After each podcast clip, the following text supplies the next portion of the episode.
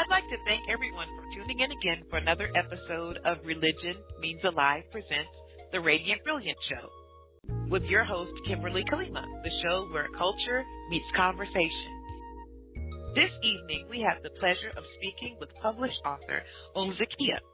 I'll read you a little bit of her bio that is provided at uzauthor.com.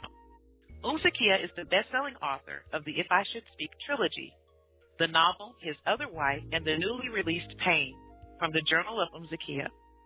Through her novels, short stories, and blogs at uzauthor.com, she writes about the interfaith struggles of Muslims and Christians, and the intercultural, spiritual, and moral struggles of Muslims in America. Her work has earned praise from writers, professors, and filmmakers, and has been translated into multiple languages. Dr. Robert D. Crane, advisor to former U.S. President Nixon, said of Umm Zakiyyah, "No amount of training can bring a person without superb natural talent to captivate the reader as she does and exert a permanent intellectual and emotional impact."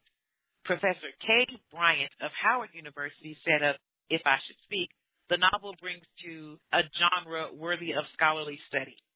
And again, if you'd like to check out more of her biography, please visit uzauthor.com. But at this time, I'd like to welcome for the Radiant Brilliant Show, Umm Zakiyyah. Assalamu alaikum, sis. How are you this evening? Wa alaikum salam wa rahmatullah. Alhamdulillah, I'm good. How are you? I'm fine, alhamdulillah. I'd like to thank you so very much for giving us a moment of your time to learn a little bit more about you, your craft, and your future endeavors. Yes, and I thank you for having me. MashaAllah. I would like to let the audience know that, first of all, I am a very big fan of your works myself and my teenage daughter.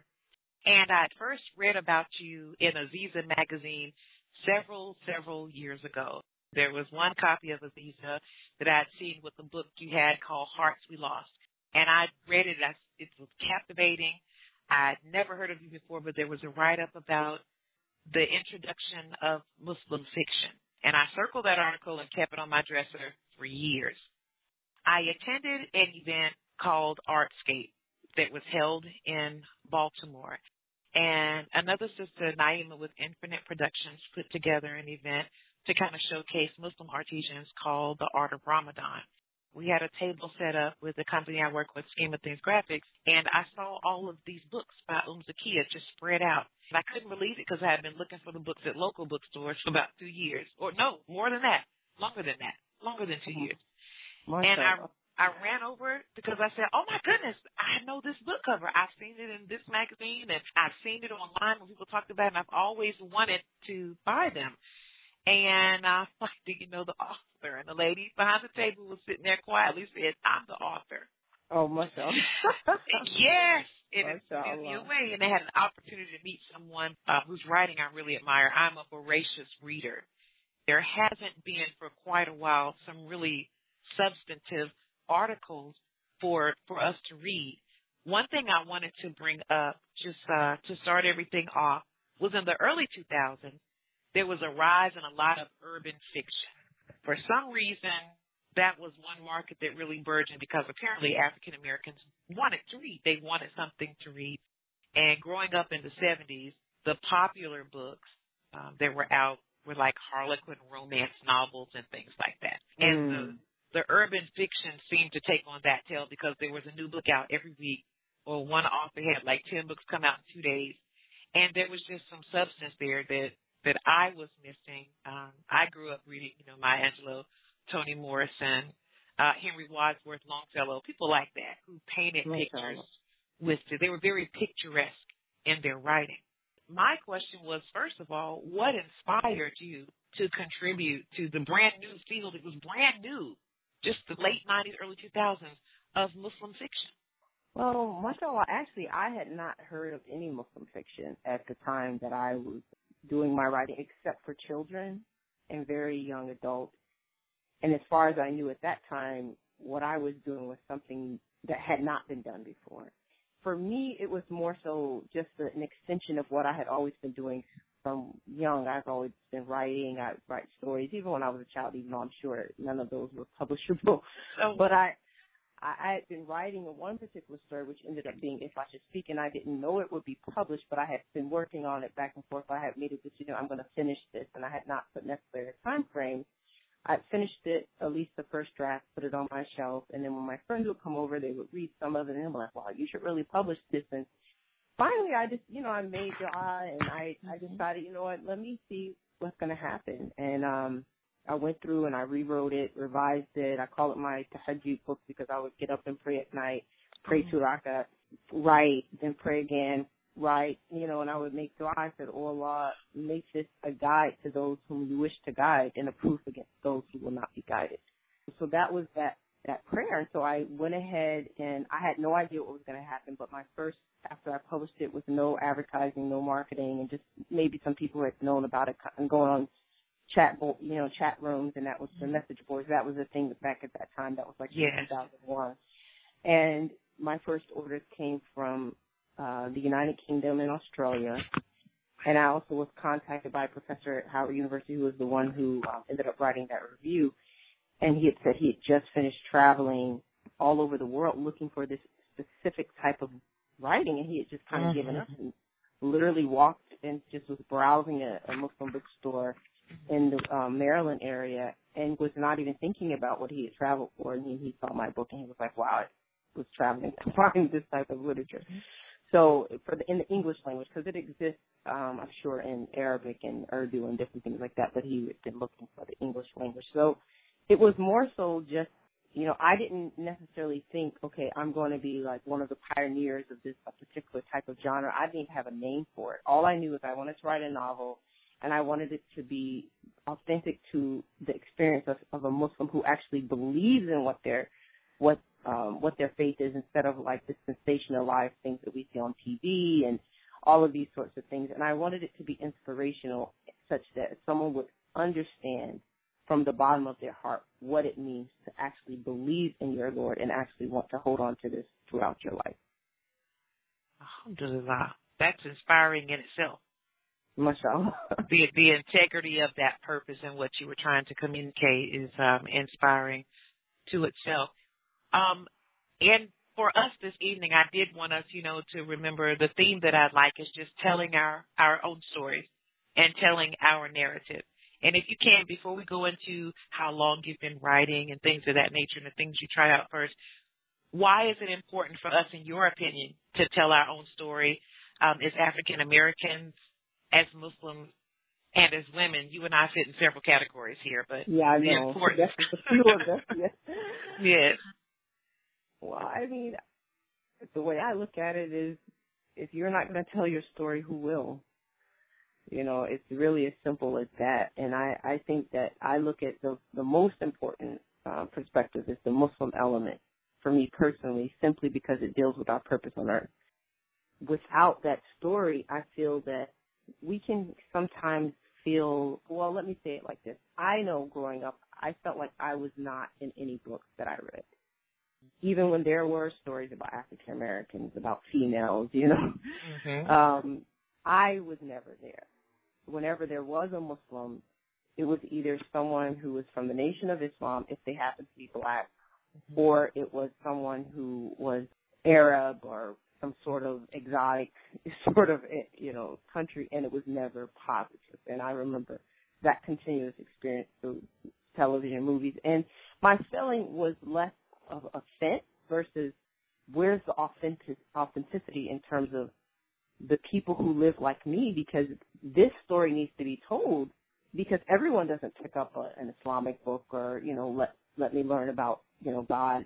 And without that, and we are a culture and generation of stories and entertainment, and although there are a lot of people who want to read and get into the intellectual realm, that's more so for people who are actually, they've already decided a particular subject and they're already searching for that.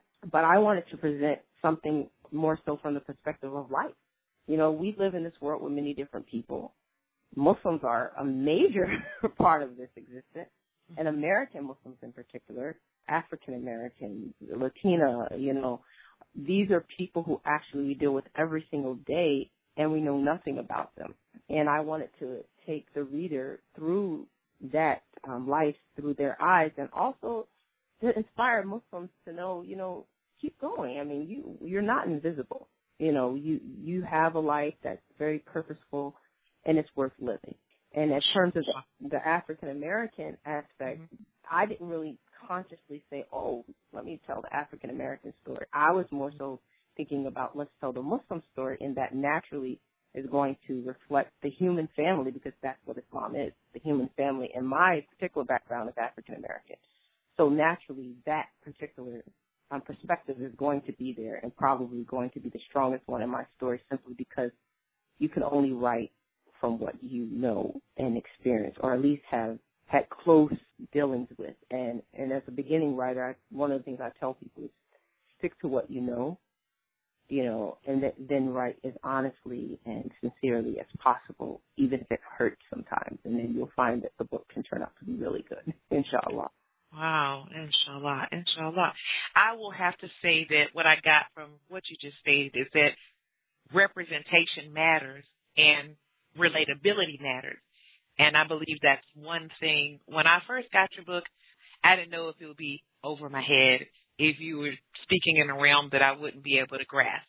But it didn't take very long for me to get into it, and it became the book. And the one I'm speaking on was the first one that I delved into, Hearts We Lost. It became one of those books where if you went to work and you left it at home, you were mad. You know, when you have a really good book and you want to keep it next to you, the bookworms out there know what I'm talking about. Oh, I know what you're talking about. You make sure that you have it with you everywhere you go. You don't want to miss an episode. And it's just a book, and all you have to do is turn a page, but you're like, I'm missing what was happening next. What I liked was the unique ability that you had to not only speak on Islam, and explain it in a language where nobody felt dumb. You weren't talking where people felt, let me go sit with a scholar for 4 years and come back and read this. It was very clear, easy to understand. The situations in it, they tangled with your heart. Either you've been through some of these, or you have a friend who's been through some of the situations. Lots of elements were represented. Parents were represented. The concern for their children. Men who are trying to make the decisions and grow up and become accountable. Women who are in love. Women who have dreams and hopes and aspirations. And what happens when they don't come true? What happens when they do? What happens when it actualizes in a way you never imagined, but it was better than what you could imagine? There were so many things folded up into this little paperback I got in my hand right here. Mashallah. It was so great. I have to say that, and that's just from a point of admiration for really, really good writing that has a lot of strings to tie you in and keep you coming back for more. I remember reaching out to you one time, forgetting that thousands of people knew you, and I'm like, hey, we love your stuff. What do you recommend for my daughter next, who's a teenager? And without you didn't drop a beat. You were like, well, I got this series right here, and this is the next one. And you listened to what I said wholeheartedly, as though we were sitting at the table with a cup of coffee, and what you thought. And you were exactly right. I think she's got 3 of the books of her own, and we got to get the 4th one. And she said, well, you talk to her, let her know we need some more teenage books. So I'm putting that in your ear. But, yeah, I'm trying. They go out for me, please. Yeah, inshallah. They're really good. And as a mother who cares about what goes between her daughter's ears, I thank you for the efforts that you made to reach a great stand of the feminine heart. I have to thank you personally for that. How hard was it to sell the idea of Muslim fiction? There were many articles written about it. I was excited to see it because of the alternate versions that were out. There were secular, there were street stories, there were hustling stories. They didn't speak to my experience. So I was very excited to see fiction that was written from a Muslim perspective. I saw positive, I saw negative, I saw where women shouldn't write. How hard was it for you to say, okay, I got this manuscript here, I want to get this out? Well, it was a journey because I had first started writing children's books, and they kind of dealt with some of the things I do with my novels, but on a simpler scale. And I remember sending one to, and this was before If I Should Speak, I had sent one because I also do art, and so I illustrated and everything. And so I sent it to them, and it was a very well-known company, Muslim publishing company. They had published other children's books, Islamic books. And their response to me was, this would probably be best for Black people. And I was like, what? You know? So, you know, from that, I was like, and I didn't know I would have If I Should Speak within that same year. I'm always writing. I have so many different books going on at the same time. But I told myself, you know what? I knew from that moment, whatever you're going to do, you're going to have to do it alone. I didn't want that. I didn't like it. I had looked into different options. But what I realized when I was like, if that's the reaction for a genre that's already there and it has Black characters, what about a genre that's not even really there at all? You know, and then I saw that a couple of places were kind of toying with the idea, you know, just those little short stories online and chat rooms and different things like that. But I didn't see any real place for it. And again, I didn't have a name for it. You know, I didn't even know when I was signing it up, registering it. And I forgot whether it was the ISBN, the Library of Congress. But anyway, you have to choose a category. I didn't even know what to put. I was like, what am I supposed to put? Islamic fiction didn't exist. Uh-huh. I didn't have a name for it. So I think for me, it was a journey, and it's a journey that continues today. But I think today I'm more so at peace with it. But at the beginning, I was hearing things like writing fiction is haram. I still hear that, but I don't pay attention anymore. And I had to do a lot of soul searching, you know, regarding what I was comfortable with in front of Allah subhanahu wa ta'ala. And I did a lot of praying, a lot of making dua, a lot of researching. I think like all of that contributed to me just moving forward. But in terms of selling this idea, putting it out there, it's still a journey, to be honest. I'm still trying to build a wider audience. It's grown a lot, alhamdulillah, but in terms of where we need it to be, or, you know, I think we have a lot of work to do, but that's a book in and of itself. So I'm trying to keep it really brief, but yeah. It was a journey, because I think that one of the things that's very unfortunate amongst Muslims today is we're very good at criticizing, but we're still learning how to support and love. And that hurts. And it continues to hurt, even today for me. And it affects a lot of things that, you know, a lot of people can't see beyond what the books and the Facebook pages and different things like that. I still do get a lot of opposition. It's not as much as before, but it's still something I'm learning how to market. And because you, like, for you, mashallah, you think, oh, wow, this is for my daughter. But some people feel like the fact that you mention a boy, this is inappropriate, you know, in the context of someone liking each other. I was raised differently. My parents, even before I was even in puberty, told us about, you know, look, you know, this is how Allah created you. This is a natural feeling if you like someone. You just, when you grow up, you're going to get married, you know. So I can't relate to those sorts of inhibitions. But it's been a journey, and I, for the sake of time, I'll just say that I'm continuing to learn and grow and try to take it wherever Allah takes me, but at the same time make a lot of dua for improvement and growth within myself and the ummah. Inshallah. I was trying to remember the very first Muslim fiction story that I purchased. And I hate that I didn't look that up previously. It was called Love in a Headscarf. And I said, well, let me see, you know, what's going on. And it was basically about a young woman who in her culture that becomes a certain age for you to get married, and all the aunties go out and market you for marriage. She spoke of the pressures of the family being the ones to make the decisions. Oh, he's really educated. Oh, he's got a lot of money. You should like him. Or all the aunties will come over and take pictures and look at this one and look at that one and look at that one. And she really didn't have a choice. And she actually was taking her time and finding a mate or a spouse, which was not working out very well for a family. Cause it was I read that. Yeah, I remember that. I read that. And while it was very, very good, it was not my experience. It wasn't my story. So for those of us, who were interested in looking for something, you know, there are great books and there are great stories. And it was a good little entertainment story. It was definitely very well written, very entertaining, captivating, and everything. I understand what you mean, but it was hard to relate to it. Yeah. Yes, and that's what happened with your books. I was able to relate. A lot of women probably were very happy. She was, I'm sure, telling a story for millions of women who are in the position where tradition rules over a lot of things. And she addressed that, but that was another interesting one, Love in a Headscarf. But for you, saying that, you know, you wanted to speak from your own experience for what you know. You speaking up caught the ears and the hearts of a great many of us. Are there writers that you admire or you pattern yourself after, or some that maybe you read when you were younger that you always liked?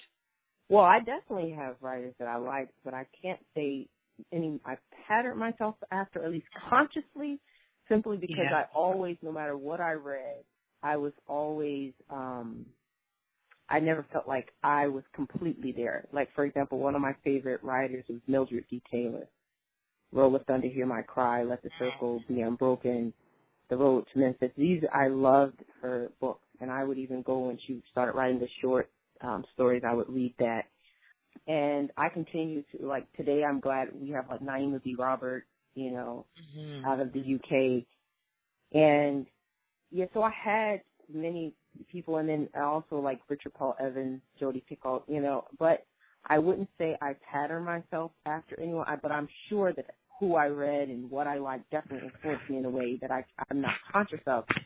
But the reason it's hard, it was actually in a way a bit frustrating and confusing in the beginning because I didn't have a model. I didn't know how much was too much to say. Because I didn't, none of the book, like at that time, Naima B. Robert was not out, you know.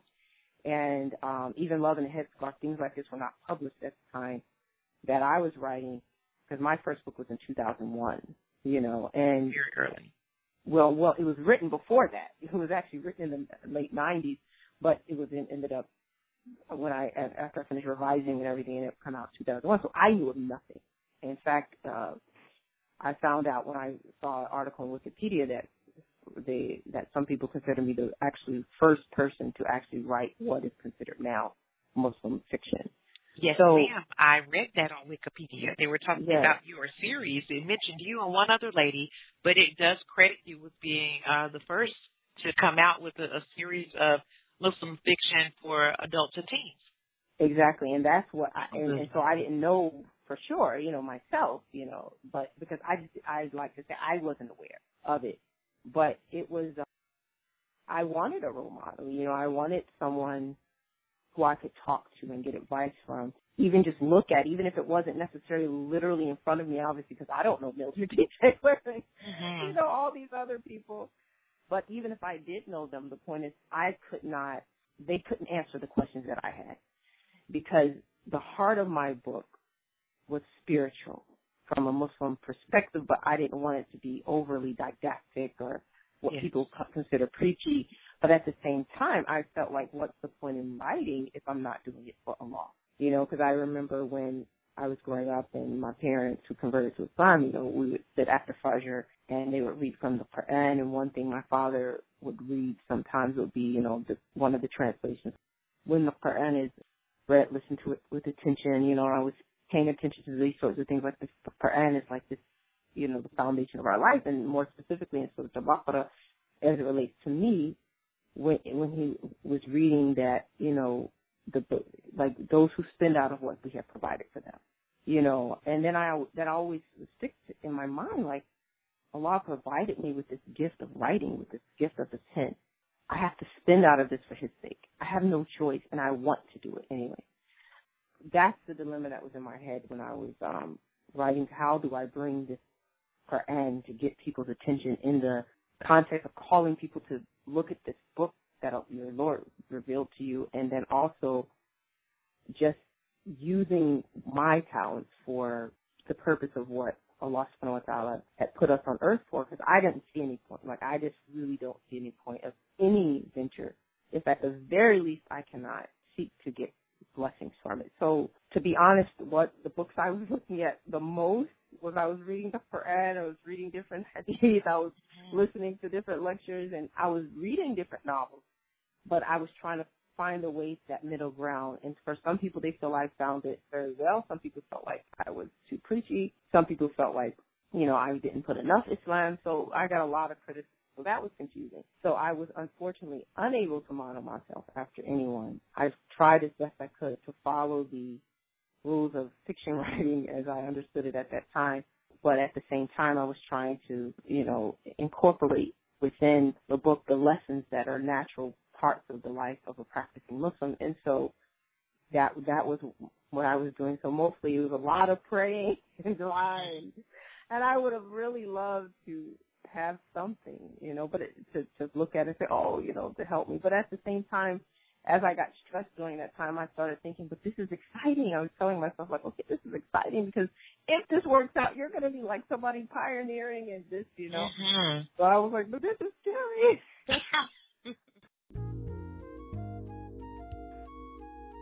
Hello again, everyone. I'm just making a brief intermission. I want to let you know that you are tuning in to Religion Means Alive presents The Radiant Brilliance Show with your host, Kimberly Kalima, the show where culture meets conversation. Thanks so much for tuning in again, and back to the show. I want to thank you, too, that reminder of using your talents and your abilities and the things that you have that Allah has blessed us with. And there are many people who I know that are artistic that have come to that road where they're trying to find the balance of using what has been bequeathed to them, but using it in a way that's positive, that doesn't put a bad smear on Islam, but they're still able to express themselves. That is that's a very common situation among some of our artsy people. They want to be expressive, but they also want to be respectful. They want to be reverent. They want to do it right. Yes. So Mashallah. And may Allah make it easy for them, because everyone has a different challenge and a different path in terms of the worldly expressions of talents and abilities. And not everyone is going to feel that responsibility to do what I did. And I don't necessarily believe everyone should, per se, as long as we're staying within, the bounds of what Allah subhanahu wa ta'ala has said for us. Yeah. But for me personally, I felt it very deeply, even as a child, that this was an obligation upon me. And I assumed it was an obligation upon every Muslim.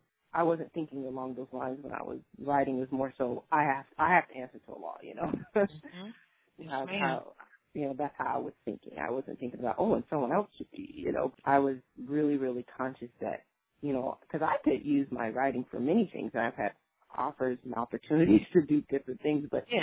I prefer to stay close to home, spiritually speaking. Okay. Alhamdulillah. Now, your first couple of interests, were you self-published? I know that is one route that a lot of people are taking who are finding a little adversity with trying to get signed on to larger companies. Well, I actually, as I mentioned, I was unable to find anyone that I felt could take my work, I guess, in other words, and do what I wanted with it. Yeah. So I started my own publishing company, and with the intention of actually publishing other work besides my own. And I guess it could be considered self-published, but that was not what my mindset was when I started the publishing company. But I do think that given where we are in 2016, for people who are starting to write, I do think self-publishing is probably the way to go for the future.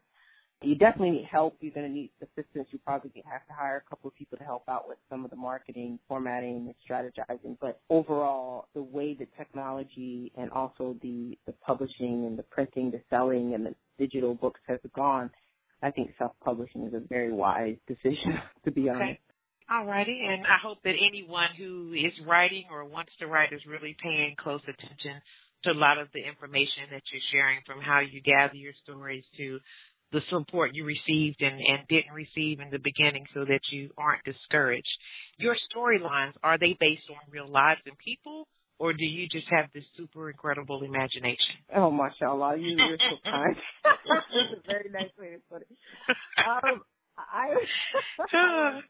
We'll just leave it at the question. It's probably going to sound better than my answer. For me, all of my stories in terms of the details are fictional. They're obviously inspired by real life in general. None of my stories could I say, this based on this person, or, it's based on this event. Everything's mixed up in there. Like, if there's one event that inspired one character event, it's like 20 other situations mixed in that person and in that event, in that plot. So I guess I would consider myself, I have an overactive imagination that I've had since I was a child. And I understand and relate. Yeah, so a lot of artists have this, and so I could hear one word, and then that's it. A whole story is behind it, Mm-hmm. So, and I don't necessarily need to know the details of what actually happened or or, you know, and sometimes some stories are more inspired by reality than others, but what I try to do with each story to make it as authentic as possible, because the problem with an imagination is that it's an imagination. Yes. So you don't necessarily have the complexities of reality inside your imagination. And to get that into a tangible reality is not easy. So what I do to make up for that is every single time I write, first of all, I make a lot of dua, I make a lot of istikhara, but while in a practical sense, when I'm writing, I put myself in the place of that character. And I try as best I can to say, if this were me and I was in this situation, how would I feel? What would I do? And I would draw on people who maybe I met who seemed to have a similar struggle or situation, and it would be more than one usually, and connect it with my own human reality of the heart. Even if it's something like, for example, Hearts We Lost, we have a character, Vernon, you know, who's not Muslim and not plot spoilers, but some, you know, people have different opinions about him, but I connected with him as a writer so that I could tell his story, you know, even though he did not represent what I believe is correct. But the reality is that we're all human, and if we're honest, we could all relate on some level to every human struggle. Maybe not on all levels, but we can relate on some level. And so that's what I do. And so, well, a lot of the depth comes from my own self-reflection and looking at the human soul with my own experience, reflecting on the stories from the Quran and different things of just what happens to the human being, the soul, the mind, and when you're in particular situations. I draw on a lot of that. And so in that, it's inspired by reality, but I cannot help my overactive imagination. They say truth is stranger than fiction, and that may be true, but I think fiction is more exciting than truth. Oh, wow. Okay. I should say truth and fiction is more exciting than facts. Let me not say truth. I believe truth and facts are two different things. Wow, but, that's an interesting answer. Okay. What I also would like to introduce as well, because I wanted to spend the first half of our conversation about how you got started into writing, what you've learned from it, what elements you used to create the fantastic soup that you create that is your books. I wanted to interject this just really quickly for the listeners. You're still here with us. I'd like to thank you so much. And if you like what you're hearing and would like to continue listening to shows like this one, please generously donate to our program through PayPal using Religion Means Alive. This will enable continued broadcasting and help us reach our goals centered on taking our mission from the airwaves to the streets.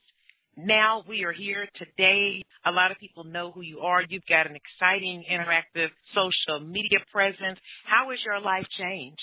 Well, I think that, I would say that social media probably marks a more significant change than just the publishing itself, because I've always been writing. Mm-hmm. And before I was on social media, I was just writing books. I would see comments here and there. I would go to different book clubs, you know, but I was not on social media until I don't know when. I know it wasn't. It was after I had gone to Saudi Arabia. I lived there for 7.5 years, and my friends kept telling me to get on. Social media was just like, I don't even know if there's an analogy to explain that. It's almost like I'm in my house and, you know, I'm writing, and I may get a couple phone calls, and then all of a sudden I open the door, and it's like I'm on this train. All these people are there. People are yelling, screaming. I feel like I'm going to fall off, and then some people are pushing. Some people are like, hey, stand by me. You know? So it was really a culture shock, to be very honest, the social media for me, because it was something I'd never seen before again. And remember, I was not, like, when it became popular, I wasn't on social media, you know, so I didn't really know about it. I had to ask my sister, you know, like, what is this Twitter thing that people are doing? You know, I was like, what is this? And so, and she was like, oh, she said, I forgot how she put it. It was really funny. She said something like, oh, it's basically, I follow you, you follow me, and notice me following you, and then I'll notice you following me. It's the truth. And I was like, what? And then after I got on it, I was like, oh, okay, you know. And then I remember someone else, one of my friends explained to me, it's basically you spying on yourself, you know. That was their explanation, because they were talking about the more, you know, inappropriate parts of Twitter where people will be doing certain things they're doing. So I had a really hard time figuring that out. And I'm still figuring that one out. But I ended up just focusing on Facebook because I couldn't figure out those other things, and I recently went ahead and added the others. But it's been wow, you know. I didn't realize how opinionated we were. Yes, I've learned a lot myself. Scrolling and reading and news feeds. Yeah, I've reached the point where I don't do news feeds that much, and so I haven't done it probably in several months. I'll go really quickly and look for a couple people who my friends. If I hear, oh, I posted something, I say, oh, let me go look. Yeah. It's overwhelming, I would say, for me, because I have an empathic kind of personality, and sometimes it's too much for me, but okay. I've seen some of the most beautiful things, too, you know, people sending messages and saying wonderful things, all the support I've gotten, especially to my Facebook page.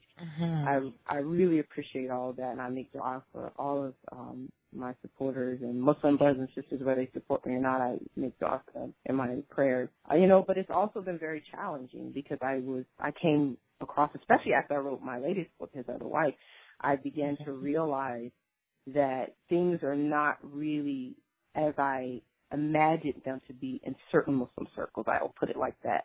Yes. In terms of how we understand our faith. Because I had kind of had a point of view before I was on social media. I understood that people had, different issues or personal struggles with different things in Islam or in their life. But I kind of thought of those as like private struggles. I never really knew that there was like social media like movements against things like polygamy and also open support for different moral lifestyles that Zayma law talks about in the Quran. I was in culture shock for that part because I knew it was happening. I had known, because I even give advice to people going through different struggles, and so I know Muslims are having certain struggles, but I didn't. That was my introduction. Social media was my introduction to people actually almost like coming together on a community level to actually oppose on the ideological level things that Allah subhanahu wa ta'ala has already spoken about. That was probably my biggest shock on social media in a negative way. But the positive has been really, really powerful too. But I'm still kind of learning that part, and it kind of changes my perspective even as a writer in the sense of, wow, this is a new phenomenon that I didn't know existed on this level, and then maybe it did not. Maybe social media actually introduced it itself. I don't know. Yeah, there are certain aspects of social media that are really good when it comes to, like, the encouraging means you mentioned, networking, announcing communities that are doing great things. But there is an inhibition, and it's almost like if you've ever seen in a movie where somebody got this ability where all of a sudden they can read everybody's minds, that sometimes how it is on Facebook. There are some people who are so uninhibited with the things that they say. You're scrolling around and you're hearing their innermost thoughts because they have no problem putting them out. So it can be something like for yourself, using it as an integrated tool towards marketing or to stay in touch with the people that admire your work and really get honest feedback. That can be the good thing, but pulling back every now and then is not a bad idea. There were two questions I had after this that you kind of brought in. The responses from your work, if it's been positive or negative. And I am in a couple of groups where one in particular, where a lot of the sisters were tickled pink with your The Other Wife series. And the way you introduced it, you had these sisters talking like, back in the days, my mother and some of her friends used to watch soap operas. So you go to the beauty shop or the laundromat, and they would talk about these characters like they were real people. I want to let you know that the other wife series, or His Other Wife, Other Wife series. I apologize. It took off like that, and sisters were talking. And what's going to happen next? And I don't agree with so and so. Have you read the next? That is really what was going on. So you made a splash as far as that regard. MashaAllah. Well, yeah, I didn't see that coming. But it was a very positive. I was very happy. It was a lot of positive interaction and feedback regarding that, and I didn't expect that much, and alhamdulillah, Allah is very merciful. It was overwhelming, but in a good way. you know, and I was like, oh, my God, because then after I was thinking I'm only going to do, like, 5 installments, and people are like, what, you know? Where are you going? So, come back. Yeah, and then when I finished at 22, and it was, like, the first week of Ramadan, I was like, okay, I am not writing to Ramadan. Yeah. That was last Ramadan.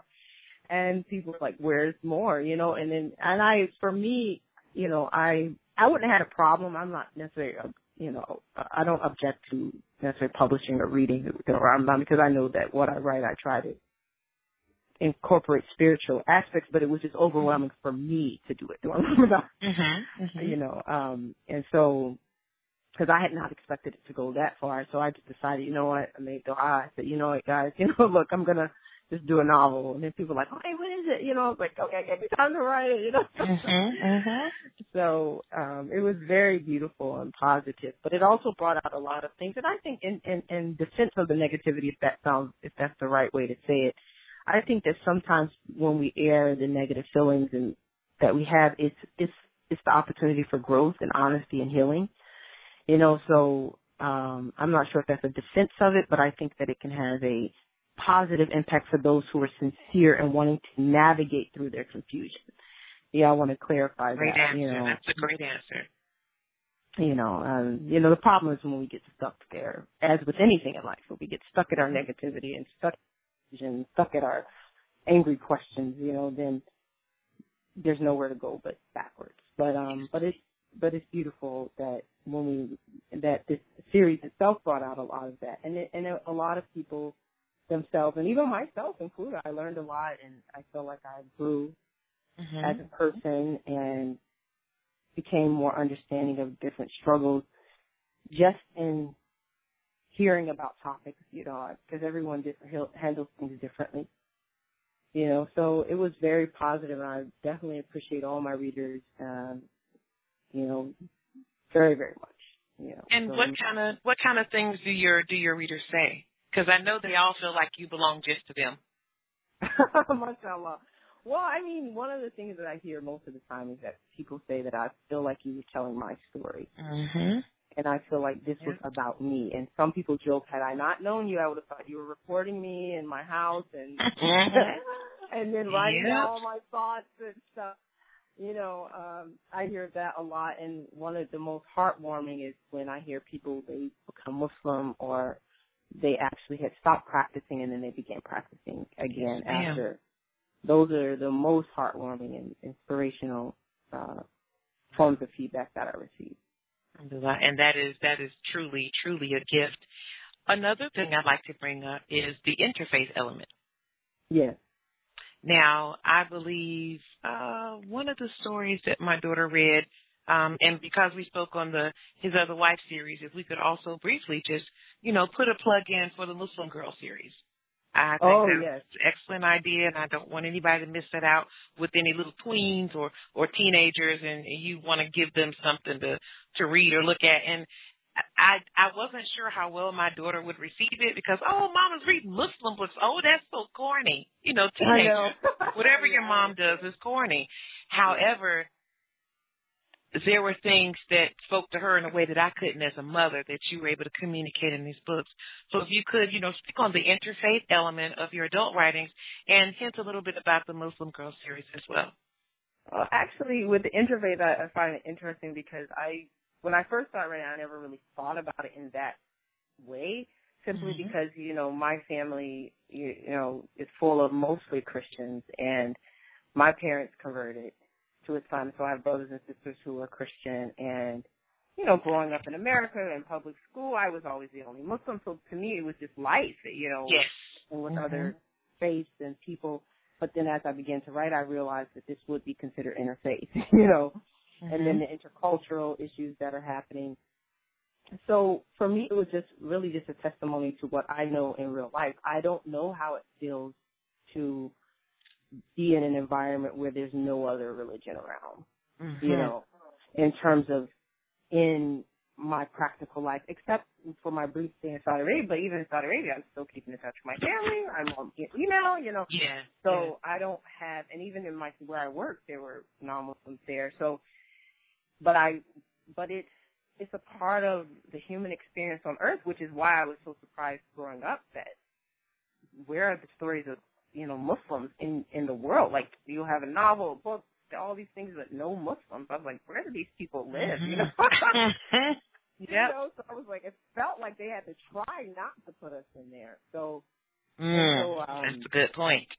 Yeah, so, I mean, it felt that way in a lot of sense because, you know, it's very, I mean, because I've met people, you know, in my life who never met black people except in the last few years. I met some people like that in Saudi Arabia. So it was, I had, you know, it's a whole world that I don't know about. So I began to realize it's not necessarily on purpose. Sometimes people really have no real interaction with anyone outside of their immediate group.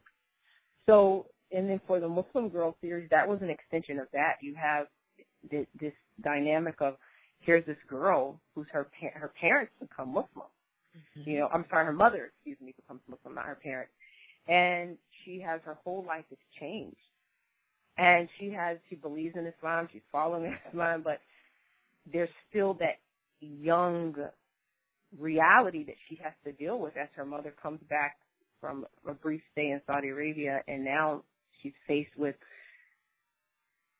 I'm at public school looking like this, where she's memorized Quran, she's inspired people to cover, and she teaches Quran on the weekends. She's 16 years old at this time. And she ends up having to, at least in her mind, live a double life. Remove her hijab or khimar before she comes home, put it back on. After she leaves from home, she removes it when she goes to school and then puts it back on before she comes home. And I knew people who went through this when I was in school. And so very real, very real. So this was actually touching on a lot of things I personally saw and some of the internal struggles I know I went through in public school, because it's one of those things that I know, like, for one of the criticisms I received a lot from Muslim parents is, why are you talking about these things? And those usually come from non-African American parents, but I find that what was happening when I was in school is that regardless of where you're from, whether you're from Pakistan, Saudi Arabia, you know, India, Indonesia, if you're in public school, these are issues you're facing, whether your mommy or your daddy knows about it or not. Yeah. And so I don't know how to write a story without reality involved. So I don't really know how to do that. I can lower the level and deal with elementary school, but even then I'd have to kind of, you know, sugarcoat things that happen in public school. So Muslim Girl was really inspired by that very real teenage struggle. And as far as I'm concerned, compared to my other books, it was very light, you know, in terms of where I could have gone in terms of the depth. And I only kept it light because of the teenage aspect. Mm-hmm. But it still was deep for many readers, and even some of my adult readers were like, no, this was good, you know. Yeah, so, you're right. So my daughter recommended, okay, Mom, now it's time for us to start. I need you to read some of mine. Because, and again, there was an element of relatability, and you didn't tiptoe around topics, and you did not make it inappropriate either. You found a delicate balance on how to speak to a young woman's mind who's growing and thinking about her future and thinking about how she matters and what her friends think of her and what her purpose is. So it was a great prescription there. Yes, alhamdulillah, and I'm very happy. And I tried to keep that balance specifically for my younger audience, and I tried very hard. But for the most part, the vast majority of the feedback, even from Muslim parents, has been very positive, because what happens once our children become teenagers, whether we like it or not, we begin to see that their eyes of the world are not our eyes. And we have to face a reality that may be very uncomfortable, but... And then so I think around that time is when the parents do begin to appreciate it in the middle teens. And because they begin to realize that, wait a minute, she's not introducing topics here. She's covering topics that have already been dealt with in real life. You know, and I try to be very appropriate, even when I'm dealing with an adult audience. So even though, like, you know, I can be more complex and different issues when I'm dealing with a higher level reading group. But as a general rule, I try to remain very appropriate. I'm not writing literotica. I know some Muslims feel like that's fine, but that's not my genre. You know, so I'm not into that. So I really strive to do that. And so definitely Muslim Girl was very enjoyable. I really enjoyed it because I really felt like I was writing about myself. It wasn't my story per se, but I felt like this is what I would have loved to read it when I was in high school. And that I believe that's why your formula works, because as you stated before, you put yourself there. I do. You immerse yourself into the experience of the characters. They develop, and you just give them a voice. Yes, I try to do that. Yeah. Whether they're considered the protagonist, the antagonist, the person people like, don't like, I try to be very honest about it, because I don't think it's authentic any other way, because everyone who's living their life understands and believes that their life is justifiable and, so nobody judgmental of their own life on the same level that we are to others. Okay, so listeners, if you got some tweens, if you got some teenagers, if you have some young women in college, I highly recommend the Muslim Girl stories. And she just turned 17, but she really liked the If I Should Speak book as well. So I remember you mentioned some things, and you're like, now this one may have some topics about this, and this may have, but that ended up being one of her favorite of all the ones that we've gotten so far. MashaAllah, that actually is the most famous of all of the books. Wow. That one has gotten the most inquiries for movies and things like that. And we just finished filming a short movie for His Other Wife. Yes. We finished the main part, I should say. Mm-hmm. And that's, I was going to bring that up next, because now we're dropping some book titles here. Before we're done, I want to make sure we get the information out on how people can find out more about you, how they can purchase your books. I will delete that, how they can purchase your books.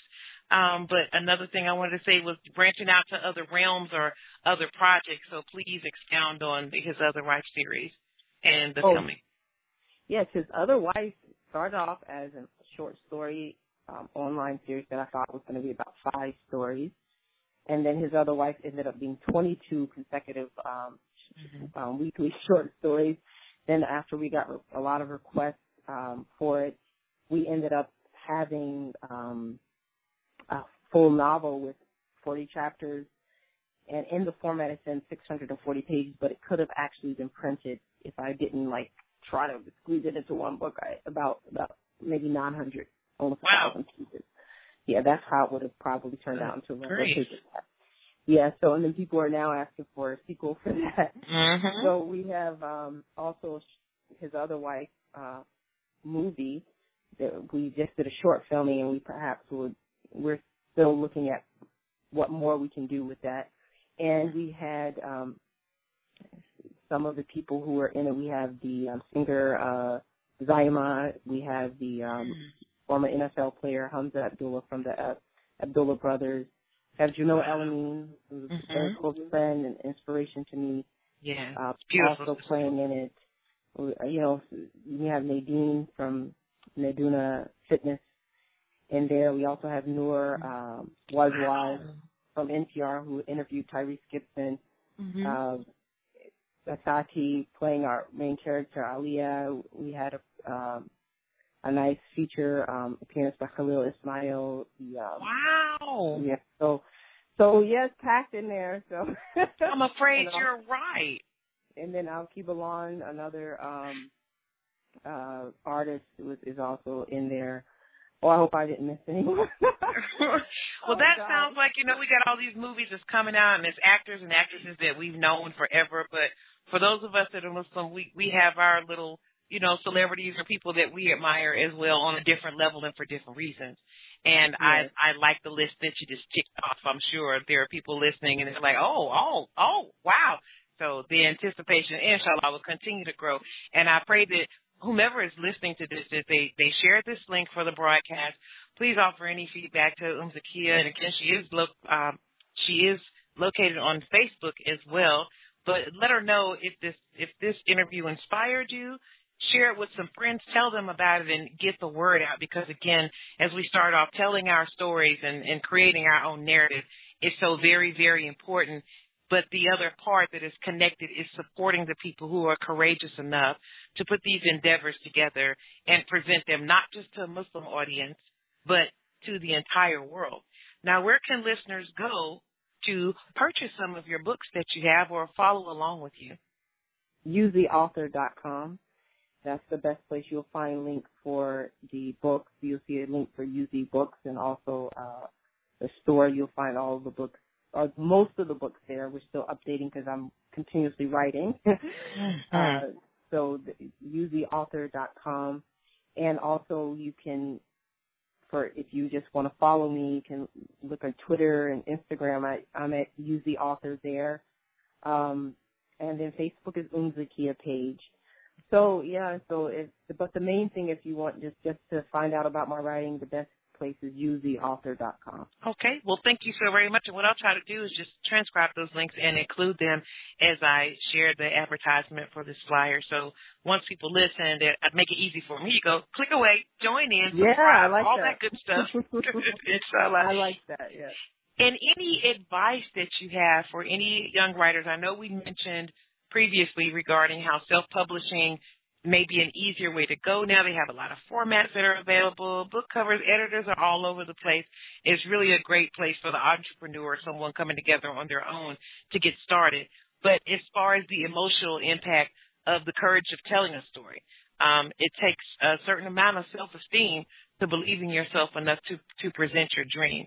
Do you have anything to say to the people who are really listening to this and feeling like I want to pick up a pen and do the same thing? Well, I find it interesting to self-esteem because I never really thought about myself in that way as having like a lot of self-esteem. I kind of look at it more so, I look at successful writing, first of all, obviously it's from Allah.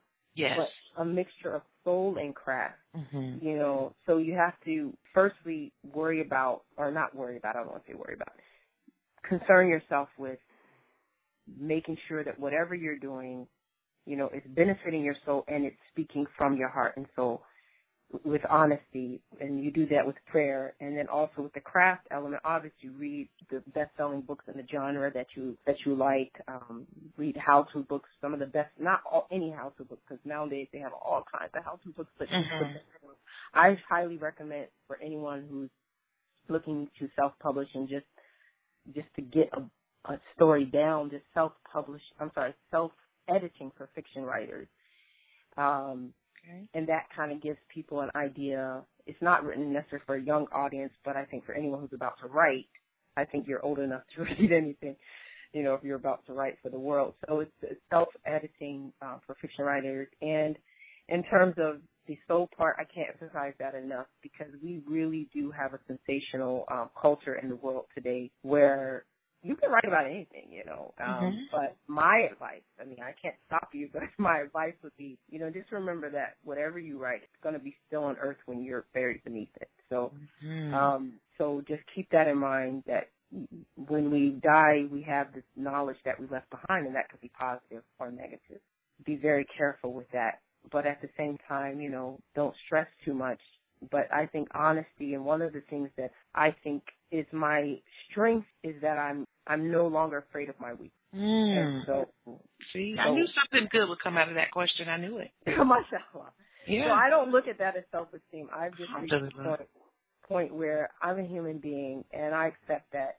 And I really don't think that you can create a real, honest story unless you embrace all of your humanity. And you can, you know, I'm not proud of my faults. But at the same time, I'm a human being, and I've learned throughout the years, and people can probably see the progression even in my own writing of how more in-depth each story became in terms of the order, in terms of the years of publication, simply because I finally came to a place where I'm just like, look, we're all human, man. I'm struggling, and I think even being at the more my work grew, the more criticism I got, the more you know, and it actually ended up benefiting me so much because I believe criticism is very, very beneficial for your soul because it reminds you you're a human being. You have to put your head in such just like everybody else. Yeah. And it's humbling because it also reminds you who you did it for. I didn't write it for the people. I wrote it for the sake of Allah to benefit the people. So when you worry too much about people, it's like what the Prophet ﷺ taught us. It's like if we're going to seek to please the people will not love us. If we want the people to love us, the people will end up not loving us, and Allah will not love us. But if we seek to seek Allah's love and His pleasure, then He will love us, and He will make the people love us. So I try, and it's a jihad enough. It's a struggle within myself, but you know, because purifying your intentions is a lifelong effort. You don't ever get to a point where it's like, oh, yeah, that's it. I'm a sincere person. Done deal. I'm in Jannah. You know, that would be nice. It ain't that easy. Yes, ma'am. That would be nice. But, you know, I think that just because you are going to open the floodgates for criticism. I will say that whenever you put something out there, and you will find some is very constructive and beneficial if we can get beyond our emotions and hurt feelings. Yeah. But I also think that you'll also find that a lot is it's just, you know, stressing your emotional and spiritual muscle. Yes. Yes. Yeah. Well, I want to say first and foremost, thank you so very, very much, Zakiyyah, for giving me the opportunity to speak with you, share my admiration of your work, because I haven't been in touch with you other than when I said, oh, this is just so great. I want to get some more books. What do you recommend? But I do have a sincere admiration for your craft, your abilities that you use, the way that you ground yourself, the beautiful reminders that you have shared, inserted in between the business advice, alhamdulillah. And I like to say you have a gift for touching the spiritual and emotional. So when I was listening to you just now, when you said speaking from your heart and soul, I wanted to read something from the very first page of Hearts We Lost. Oh, mashallah. Go ahead. from my copy of Hearts We Lost, it says, July 19th, 2014, to Kimberly, it was a pleasure meeting you. May the book touch your heart and soul, Art of Ramadan. And I want to say to you, Zakiyyah, that it has. And inshallah, the words that you shared tonight, the advice that you've given, and the way, the example that you have set for a lot of women worldwide, nationally, and locally continues to shine a light in your radiant talent, the brilliance that you have, and you letting Allah shine through you will continue for a very long time. I mean, make dua for me. Yeah. I ask people to make dua for me all the time, and as I wrote in one of my books, and maybe more than that, is that I truly believe that in terms of my gratefulness to those on earth, they belong to those who remembered me in their prayers. So I thank you for that. Yes, ma'am. Yes, ma'am. Well, thank you so very much. Thank you for having me. Jazakallah, I really enjoyed it. Yes, ma'am. Afwan, sister. Thank you for all that you do. Inshallah, you continue. You too. Barakallah. Assalamu alaikum. Wa alaikum salam. I'd like to thank everyone for tuning in to another episode of The Radiant Brilliant Show with your host, Kimberly Kalima.